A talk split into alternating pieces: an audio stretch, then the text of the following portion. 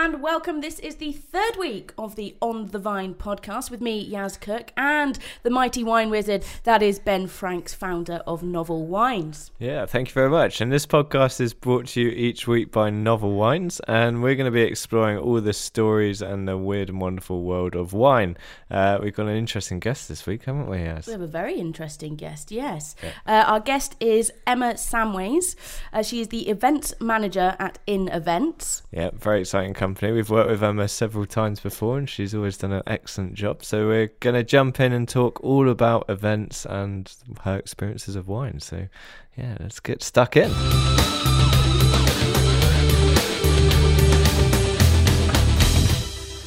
Well, Emma, thank you very much for joining us this week. How are you? I'm very well. Thanks for having me. This is very exciting. It's very exciting. it's good to yeah? have you. I'm excited to drink wine at 10 o'clock in the morning. I'm very excited about this. No other job which you could get away with that. So, not even midday. And uh, yeah, we've got to yeah. do it for research purposes, of course. Re- yeah, yeah, exactly. Yeah. Benefit the wine world, that is. so, Emma, you are the events manager at In Events. So, what events do you manage? So I specialise with kind of working with corporate companies predominantly, um, with ones that want to make money from events. So I do lots of awards and exhibitions, uh, but occasionally I get to do some awesome parties as well, which are the fun ones to to do. Yeah, I was going to say, what are your favourite um, events? What's your sort of favourite event you've ever done? Oh, that's really hard. Oh, oh my sorry, god, I don't know. I don't. So um, I'm working with a client at the moment, and I'm doing their anniversary party and I did their anniversary party last year. And their staff are really really really good fun. Um, so last year uh, we had a James Bond theme and we had actors um, and it was just a right giggle. And you know they were checking into the hotel and these actors were popping out. This year i actually can't probably tell you the theme oh. in case they oh, listen okay. but it's going to be awesome. It's going to be completely different. Um, uh, so i went for a client meeting the other day walking around bath and our teaser to their staff back in the office was a picture of me and their md with you know mr bennett that's in front of the jane austen museum in bath? Oh yes. With a picture of him. So uh, yeah exciting things are happening. And at the james bond event you must have have had an interesting cocktail on serve, surely? So we did. We started the evening with um, uh, like a vodka martini, yeah. and um, we also did like a, a, gin and tonic as well for those people that weren't too sure. Obviously, um, they all had like the olives in them, yeah. and the venue Fancy. had laid out spelling 007 and a gun in the um, shape in the glasses. How it was laid out. Oh, wow. Through. Pretty cool. Amazing. Yeah, sounds pretty cool. Um, our events better with wine, would you say? Events are always better with wine and alcohol in general. You know, events and alcohol tend to go hand in hand. Mm-hmm. You know, the great thing is that events, you often do them to celebrate, and alcohol and celebration always go well together. so, what is the, the best way to get people started? When they come in the door, what do you want that guest to feel? So you definitely want them to feel welcome straight away. So instantly a a free arrival drink. You don't want people to have to go to the bar straight away. Yeah. And it's really nice if it's something a little bit different. So, uh, you know, if there's a theme around the event, definitely stick with that theme, you know, like with the vodka martinis for yeah. James Bond theme, but something that works really well. If there's a story at an event, something that fits really well. You know, often where companies have like specific locations where they're from, isn't it nice to just be able to serve a, a wine or something from those locations, which is, you know, great because you guys have so many English wines now if they're based in Somerset or whatever, there's probably a wine from their home location that they can serve that tells a bit more of their story. Definitely. Yeah, perfect. I was just thinking actually, because we're based in Bath. Yeah. Um, where is the nearest um, vineyard? around so here? We do a lot of work with Aldwick Estate, who are mm. based in the Mendips. Absolutely beautiful vineyard. Um, they've got some really delicious wines there. They've got Bacchus, uh, they've got a brand new red wine as well, which is a Regent. Uh, but they're making some delicious wines, and their new sparkling is semi-sweet. So if you're a prosecco fan, you can oh. kind of graduate up with the quintessentially English. And that's uh, the thing that's with lovely. events. You know, uh, prosecco as opposed to champagne as an arrival drink is a really good go-to because I don't know about well, obviously you guys Ben loves whatever wine. Yeah. but sometimes for me, champagne can be a little bit dry, and actually, that's not the best way to start an evening. Yeah. I mean, it is if you want to do really good bar sales because instantly they're going to go and top themselves up. But like a, a prosecco equivalent yeah. is a great way to if you're going for a sparkling to go. Yeah. The the thing with things like prosecco is sugar is always the crowd pleaser. So whenever you have a nice dollop of sugar in your wine, uh, yeah. you have a lot more people who enjoy a glass of, of the wine. And I so think with events as well, often people can feel a bit anxious. You know, like before you go to a wedding, or before you go to a dinner party, or before you go to like a networking event or something. If it has got that little bit of sugar, it helps pip you up as well. You know, yeah. you you go in with your best energy once you've had a few swigs of that. so, so talking of English wines, then, um, have you tried many of those? You try to use them in events? What's your sort of thoughts on that? I love an English wine. Oh, yeah. So I'm a massive fan of the Furleigh Estates that okay. Novel Wine stock, I love them. Um, I uh, got to use them a few years ago for an event, and we worked with them. And I got to go down there and visit their like tasting barn and stuff to pick up the wine. Ah. And then I have been a lover since then. But as I understand, it, it gets quite limited, so you have to get in and buy. Particularly, is there sparkling, isn't it, Ben? That that yeah. gets really limited. You have to get in there. Well, it's really popular now because Furleigh are making quite a champagne style. So yeah. for English wine drinkers, it's quite interesting to have that champagne style because it's really toasty and kind of uh, biscuity as well. Yeah. Whereas a lot of English goes very fruity. So Furleigh Estate is quite unique in that sense. But their Bacchus Fume, which I think is one of your yeah, favourites, is. uh, is basically takes all that lovely Bacchus fresh fruit and because it's slightly oak aged, it's got this yogurty tropical element as well. Mm. So it's so easy to drink and tastes very continental in style. Yeah. Um, so that's a very nice one. I think my frustration is that um, v- with venues, it's quite hard to go with an English wine because quite often they don't stock them. Um, and so they're doing all the Italian or the French or whatever. And so it's really hard to offer your clients something more unusual. Um, and sometimes you just end up going with house wine because of price point because the markups are so ridiculous mm. what i'm encouraging more and more of my clients to do is actually to pay for corkage because uh, i'm looking at a venue for this party and their sparkling wine starts at 44 45 pounds a bottle which yeah. is astronomical you know yeah, and um you know their champagne starts at like 70 pounds a bottle you know that's adds a lot to the event but yeah. actually if you're paying 10 pound corkage plus uh, you know, the bottle of wine, you're saving yourself money and it's and you get something that people really, really like. And particularly like where people are often doing that now with their own weddings, you know, on a personal level, it helps add to that special occasion and that special story to tell. Do you think your um, clientele, the people that you sort of um, manage the events for, do you think they're starting to become more interested in English wines and want to explore that a bit more? Yes. So I think where there's lots of similar style events out there, the thing that makes people's events different is like the, the special little added extras, the little little things that make a big difference that make them memorable. And so if you have a great wine or a great story to tell or you show people or they taste something that's completely different before that's the things that they're going to talk about. Oh it's not just another award ceremony. Oh it's not just another bit of corporate entertainment. There's something new and different i've tried here and experience and we as human beings love new experiences general. You know we like to feel be made to feel really special like we're having something different to anything we've had before and that that person's gone the extra mile to make us feel like that I think this the story thing really resonates with us. So I'm I'm really interested how if you're running an event, how do you tell that story? So let's say people at home want to put on their own event and they have a story to tell and they bought all these nice wines, they bought all this lovely decoration, they've got a theme, everything. What as an events manager is the best way to get that guest to experience that story? So it starts with the invite. So if you have a theme um, to go. So my 30th birthday, I had a dinner party, had a private chef come in, and Ben very nicely paired the wines for me. But it started at the invite stage. So um, I did something like a custom invite that was designed along my colour theme and my look theme of the evening. And then as soon as people arrived, they were presented with this table that followed on from that. And it looked like, I'm not just saying it myself, it looked amazing. yeah. Um, and then they had this food, which was food that I absolutely loved and knew that they would love, paired with this wine. And when the food was coming out, the chef comes and explains, you know, what's going on, and then this amazing wine that's paired with it and why it's been paired with it.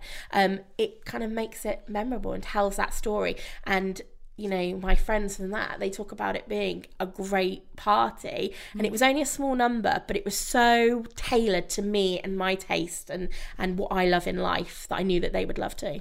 So how important would you say then is that getting that like you know that food pairing and that wine pairing spot on. Well, I think there's nothing worse than when you know when you get to dessert and you're having like quite a rich dessert and you go to take a swig of the wine and then it's it's just too much mm. and you know you're already getting a bit full you want to save some room for that cheese course and actually the wine is just making it 10 times worse you want yeah. something that like helps to cut through that fat i mean i'm not the expert on these things but mm. i imagine it's all about like you want something a bit zestier to cut through that dense dessert and add to it rather than take it away definitely yeah the thing with sugar is uh, you almost always need sugar on the same level to match with it. But the only way you're going to get away with not being too thick and clumpy and syrupy is to have acidity. Um, yeah. So it's really important to pick a dessert wine that has really high acidity.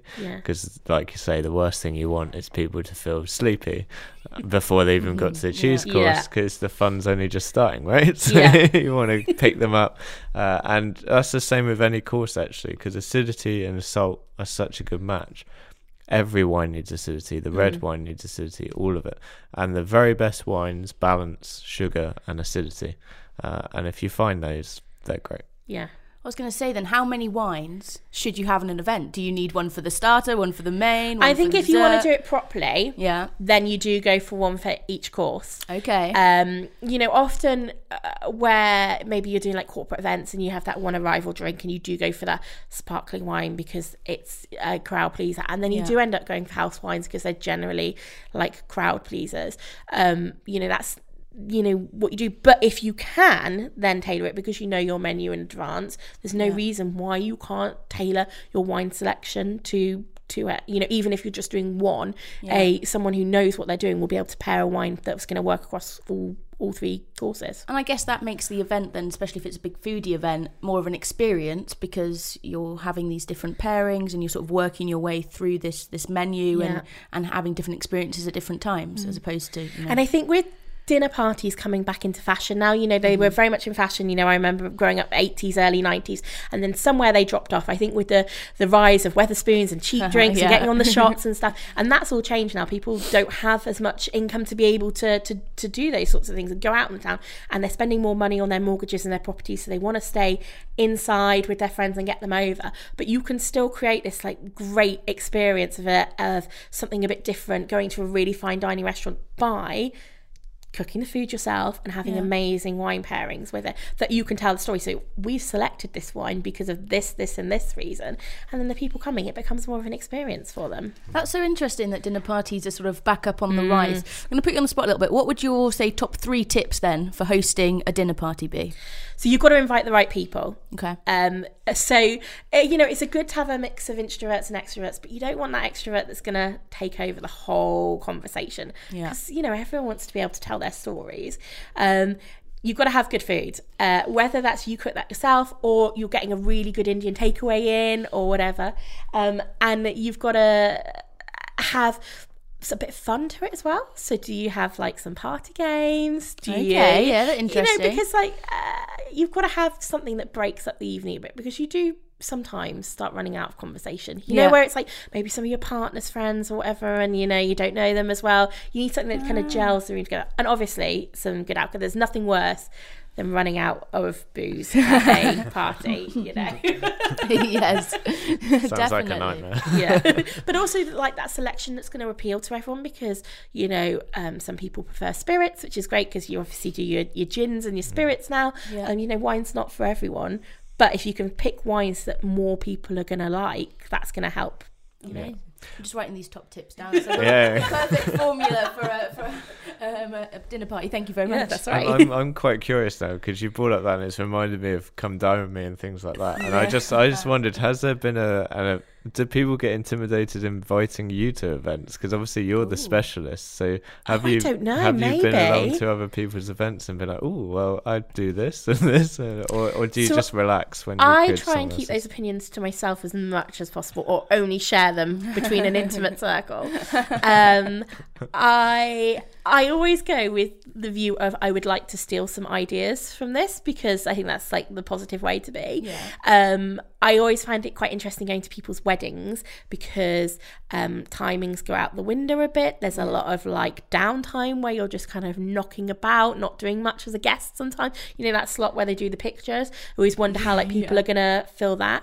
Um, but you know, you try and just kick back and enjoy yourself and go with the flow. I think that's the best thing. With say, you don't find yourself trying to give some constructive criticism. what I would have done is not not to the not to the people. Sometimes I might have a word with a venue, but the thing is, it's like when Ben, you when you go to venues and you see some really awful wine being served. I imagine that you go, look, I could help you serve some better wine. Let yeah. me give you my card. You know, yeah, yeah, um, or you see someone on the street doing like a dodgy bit of presenting. Like, Let me give you this one tip. I that's can't gonna... watch television the same now. I'm always like, uh, oh, that link and you know what's dodgy. going on in the background of uh, yeah. someone's under there with a screen, yeah, the lighting's yeah, right, you know. the mic's hard. gone, the mic's gone. Yeah. yeah, it's terrible. It's hard when it's in your industry yeah, to completely step away from it. 100%. Yeah, I'm, I'm, I'm more surprised you managed to stifle the comments because if I have bad wine at an event, I'll probably tell off. someone pretty quickly. Yeah. He'd just whip out his own bottle, oh, wouldn't he? so, here's one I brought earlier. some better wines for this. I think my friends love watching me give feedback uh, to to uh, venues. You, uh, you know, when we go out for dinner and um, you know it's not great service, and they'll blame it on it being really busy, and I'll go through how many people and how many empty tables they got, and perhaps they can't blame it on that, and maybe you yeah. know. But uh, generally, I try and be really positive. I guess sometimes you just have to switch off a little bit yeah. and enjoy the experience as well, yeah, albeit exactly. you know what's going on. But, There's times know. when you can it's not your event, so if it's going yeah, a bit dodgy, well, yeah, who cares? yeah, and like with like um, you know, with like a wedding and stuff, actually, it doesn't really matter the food that you're eating or you know anything like that because all you want to see is two people get married. Yeah. Really, that's ultimately the important bit. Everything else yeah. can come crashing down around the day, um, and you know that wouldn't matter as long as two people have got married. Yeah, and as long as they enjoyed the event. Yeah. Do you have a, a kind of event that you would love to run that you haven't ran yet? Like, is mm. is there kind of once I've got there, I've made it. Like the the dream. What's the dream? If you have one, I mean, I don't know because I run other people's events. It's really hard. I have like dream clients that I would love to work with, just because I think we have a similar ethos, or because I attend their events currently and think that I could really help them okay. improve them. Who's a dream client apart yeah, from novel wines?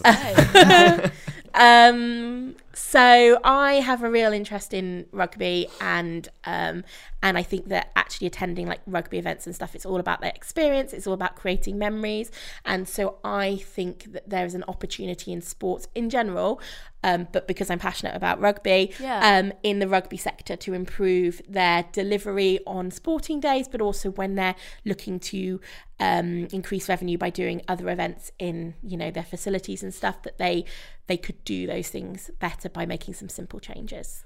Okay. But yeah, sport sport in general, but rugby I would love to. Yeah. In terms of then I guess is there a celebrity or somebody like that that you would love to host an event for?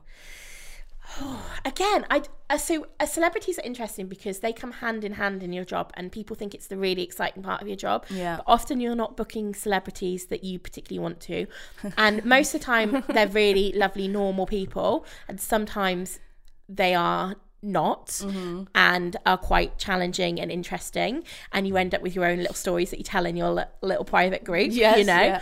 um, not for public consumption um, but i like i have a client at the moment that i'm desperately um, trying to persuade them to um, to book Nigel Owens, the referee, who's oh, yes. uh, a gay referee. He's, He's out, and he um, his story to tell is amazing. They do a sports awards, and I think it's a really important side of sport to, to talk about. 100%. You know, there's this um, Twitter account at the moment from the gay footballer yeah. Yeah. Um, that's now disappeared offline, yeah. and people want him to come out. Like it's it should be the it it should be common in sport, you know. Um, but they it's not. And i think that he would be a really good thing to talk to young and aspiring sports people about. It's okay like if you're different or you don't fit the normal mold because actually it doesn't really matter. Sport should be and generally is all um, supporting and encompassing.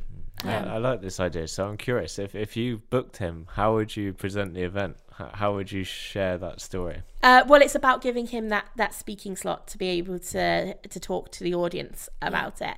Um, and I think that having that one to one time as well is really important. With so when it's about the pre-briefing for him of like who the audience is and actually what part of his story you'd really like him to to focus on. And then it's um it's saying you know can you stay behind for pictures and to talk yeah, to definitely. to these aspiring athletes you know and these club run people run sports clubs and volunteers and stuff about uh, about your story or for them to ask you questions even about refereeing and rules and that sort of yeah, thing. yeah, um yeah it's all in the briefing so that he they are fully prepared That's amazing. You be, to be able to, you know, should this ever happen, which would be amazing. Hopefully, they will go for Yeah, it. Yeah. if you're listening, Nigel.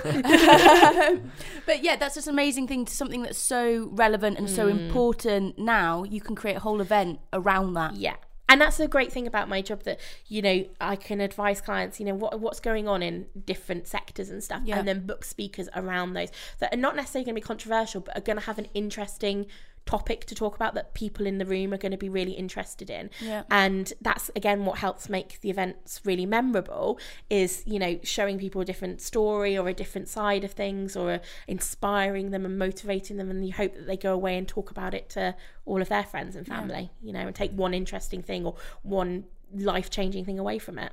Yeah. Yeah, sounds great.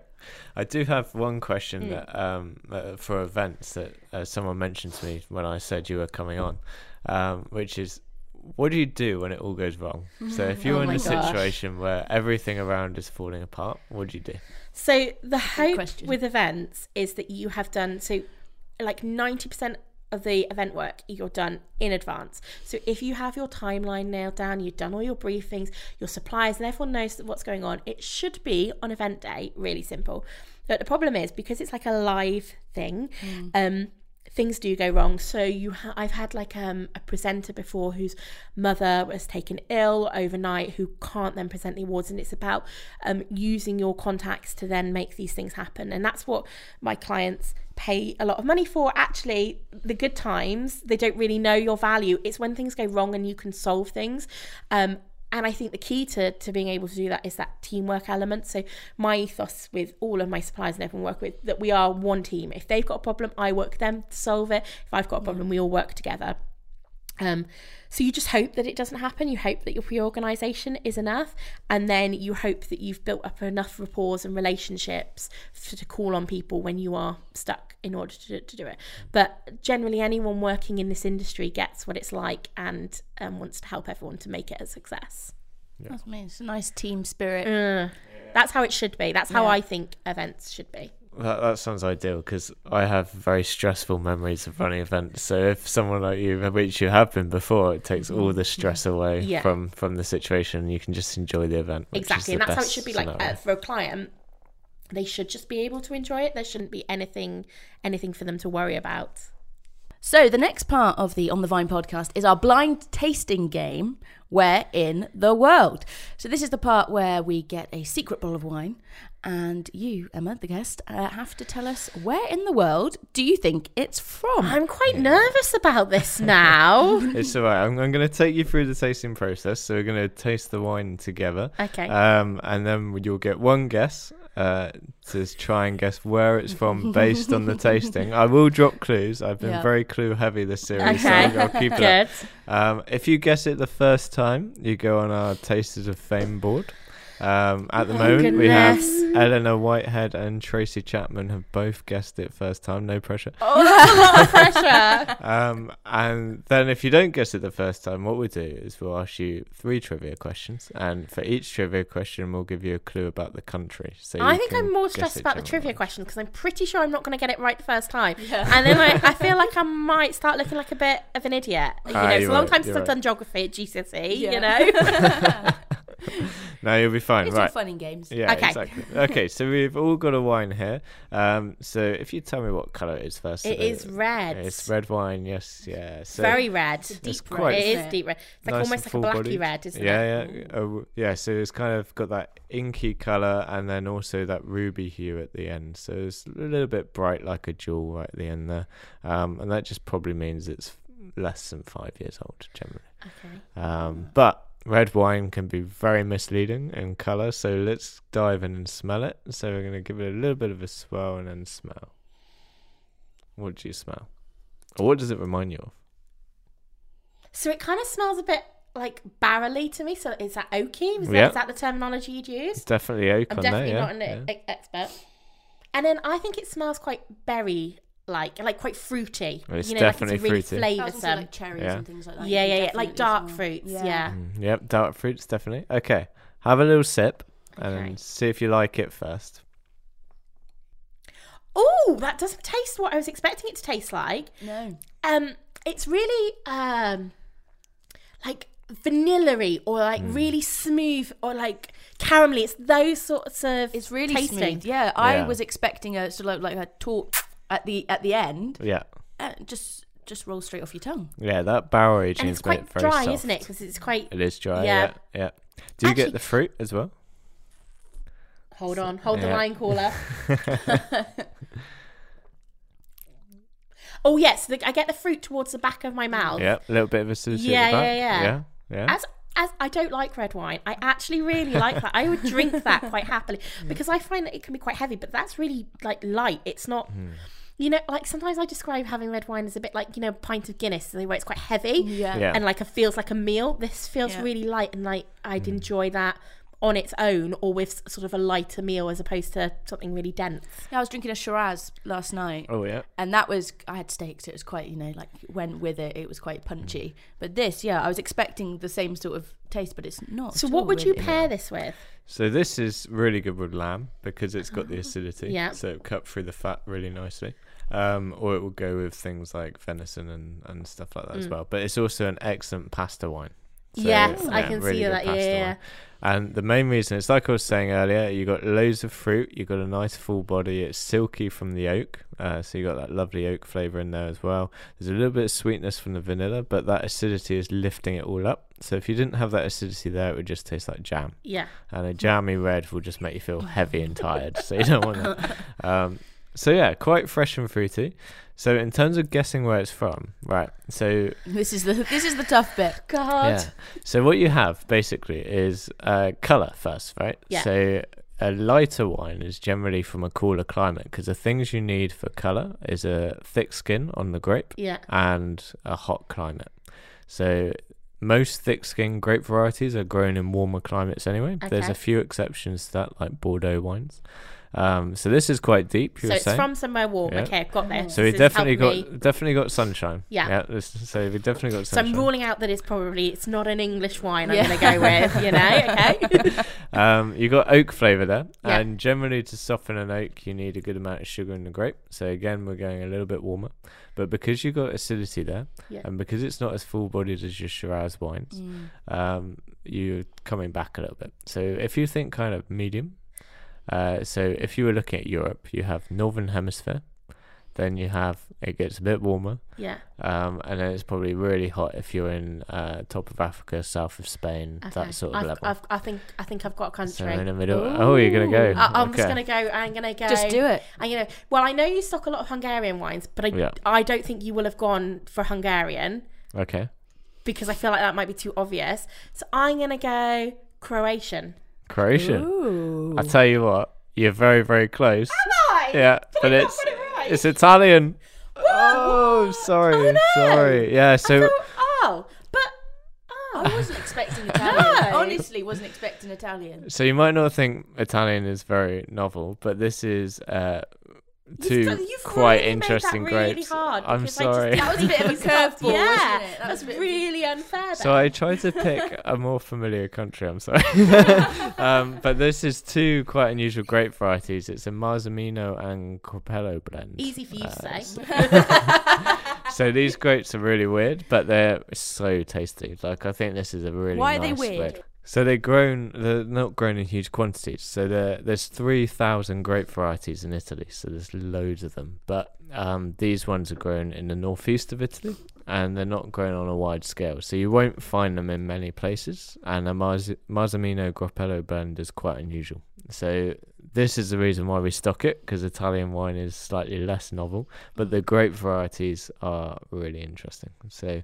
you were very close. You had a neighbouring countries. so that's pretty damn good. I'm quite proud of myself. I mean, I appreciated the clues, and then I yeah. had a freak out about whether my, how my geography of Europe was going to do. Yeah, and then, yeah, yeah, yeah, and then I thought I was going. He won't go Hungarian because it's too it's too novel. I'm going to go across from that. Yeah, I would say temperature wise and climate wise, you, you were on yeah. on the right track. Thanks for the definitely. clues on that. but uh, yeah, Hungarian wine would be a little bit um, softer and a little bit more savoury on the palate. Okay. There's a little bit too much um, jammy berry yeah. fruit in here, uh, which brings you down a little bit.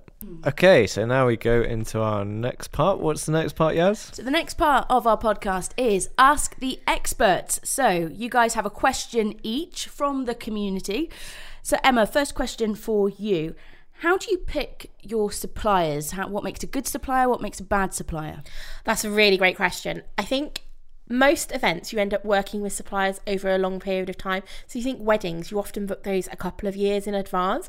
So first of all, you've really got to like the people.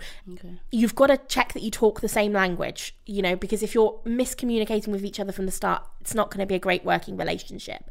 Um, and then it's about finding the the right person at the right price. You know prices do vary for lots of things but it's about finding the one that's going to give you the best value for money and the best quality. And i think you often get that from the feel from their website. You know have they got videos? Have they got um, testimonials on there? Um, but a lot of it i think is is that rapport that you build up over the phone. You know i know that we with most suppliers that we can we can find a way to work together. Um, but people, people by people, and that's kind of important. If you get a bad vibe from them, then don't use them. Okay, so that would be sort of your red flag. Would be yeah, yeah. If they're being difficult or uh, creating too much work from you for you, then I start thinking this is the wrong supplier for me. You know. How do you find Ben as a supplier? uh, well, uh, no, I really enjoy working with Ben. Ben's um, great because he reacts really quickly when I have a question about something. He comes back to me really, really quickly. Um, but he also delivers that personal touch. So I often email Ben asking for wine pairings on mm-hmm. things. You know, that's my go-to question for him. What wine would go really well for this? Or I want to buy a really nice gift for someone. What they like this, this, and this. So recently, um, for Father's Day, I emailed Ben and said, "My dad loves Châteauneuf-du-Pape." What of your wine will he absolutely love and this is my budget. And he instantly comes back with not just owning the wine but the link to the page. It's on the website. And it's like those small mm-hmm. things that mean it's saving you time to do things. That means that i just go ahead and do it I mean, what, what a lot of people don't realize is it's the best bit of my job. I wish more people would email and say, "Ah, what pairs with this? What goes with this? Can you recommend something?" Because that's the bit we love. I mean, yeah. we we spend all this time buying these beautiful wines. The best bit is sharing them, and to have feedback like that is brilliant. Yeah, so, and and my dad, he he went on the website after he googled the price of it to begin with because that's just typically him, and then he read he got to read all the story about the wine and where it came from, and he absolutely you know was so over the moon that it was such a thoughtful gift. And actually, on my part, it was really easy because I got Ben to do all the work. Yeah. perfect. Yeah. Ideal, yeah. There you are. Any wine questions? Send them over to the wine wizard. He's more than happy to help. Father's Day, anniversaries, birthdays, like yeah. new houses, That's gifts. It. Yeah, exactly. Yeah, just go hello at Novel Wines, and I'll answer your call or your email. well, both. There's a phone number there somewhere, isn't there there? Is, yeah, yeah. Um, so us. Ben, the next question is for you. Okay. Uh, from David, actually, in Bath. Um, so he asks, what is the best wine glass to use at uh, events? Is it the sort of the thick and chunky, more sturdy ones, or the sort of thin, more slender uh, type ones? Because at events, different things happen, breakages, spillages, that sort of thing. What would you always go for? So glass type is quite interesting. So you can be really nerdy about it and have different shaped glasses and bowls uh, for every type of grape variety if you take the Riedel route. Um, but generally speaking, what you need is a wide bowled uh, glass for your reds to make sure you get a good bit of air in there. It varies a little bit when you've got something like Cabernet Sauvignon and you want a more of a tulip shape. Um, white wines, generally, you want to keep a nice flute shape, so it should go narrower at the top, tulip shape. Um, and that's to just keep the freshness in the glass. Um, sparkling wines, generally, you want a long flute just for the bubbles to move around in the glass. Um, in terms of thick and thin, uh, it depends on what you like, uh, but also the perk of having a thin rim is basically glass to wine uh, because when you're sipping something you don't want a big chunk of glass in your mouth. You want more wine and you just it's a more elegant thing to do. But obviously if you're worried about breakages the sturdier glasses are better.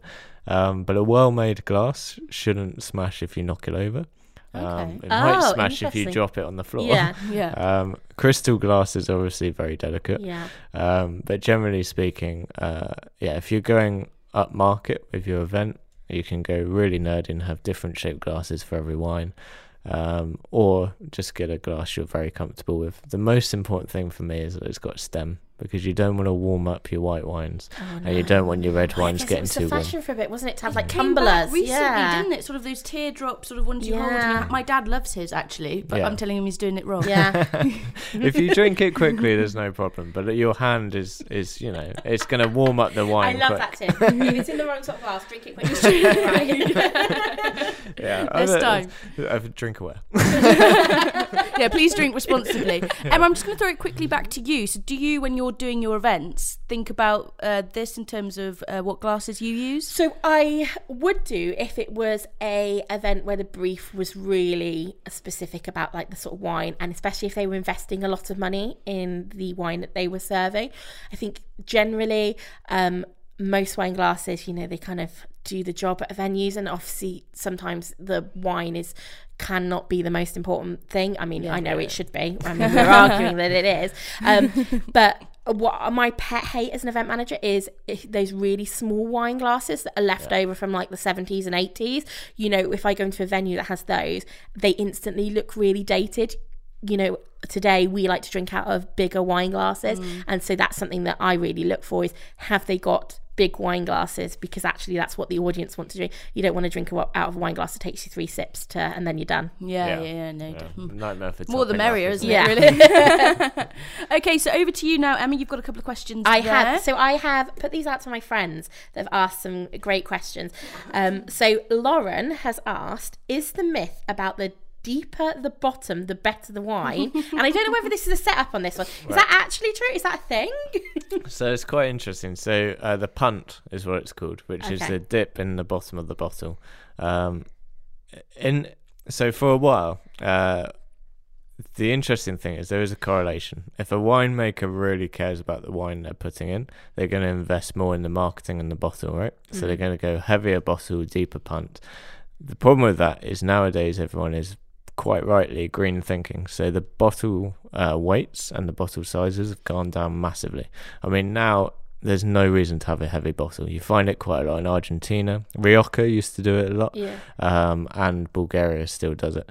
But most people are waking up to the idea that they can save on transport costs and they can save on their carbon footprint with a much lighter bottle.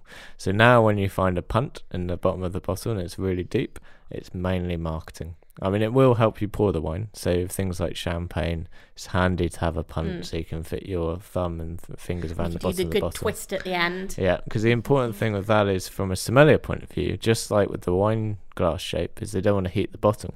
So the less of the bottle they hold, the better, because mm. it stays chilled. Um, so that's why the punt helps.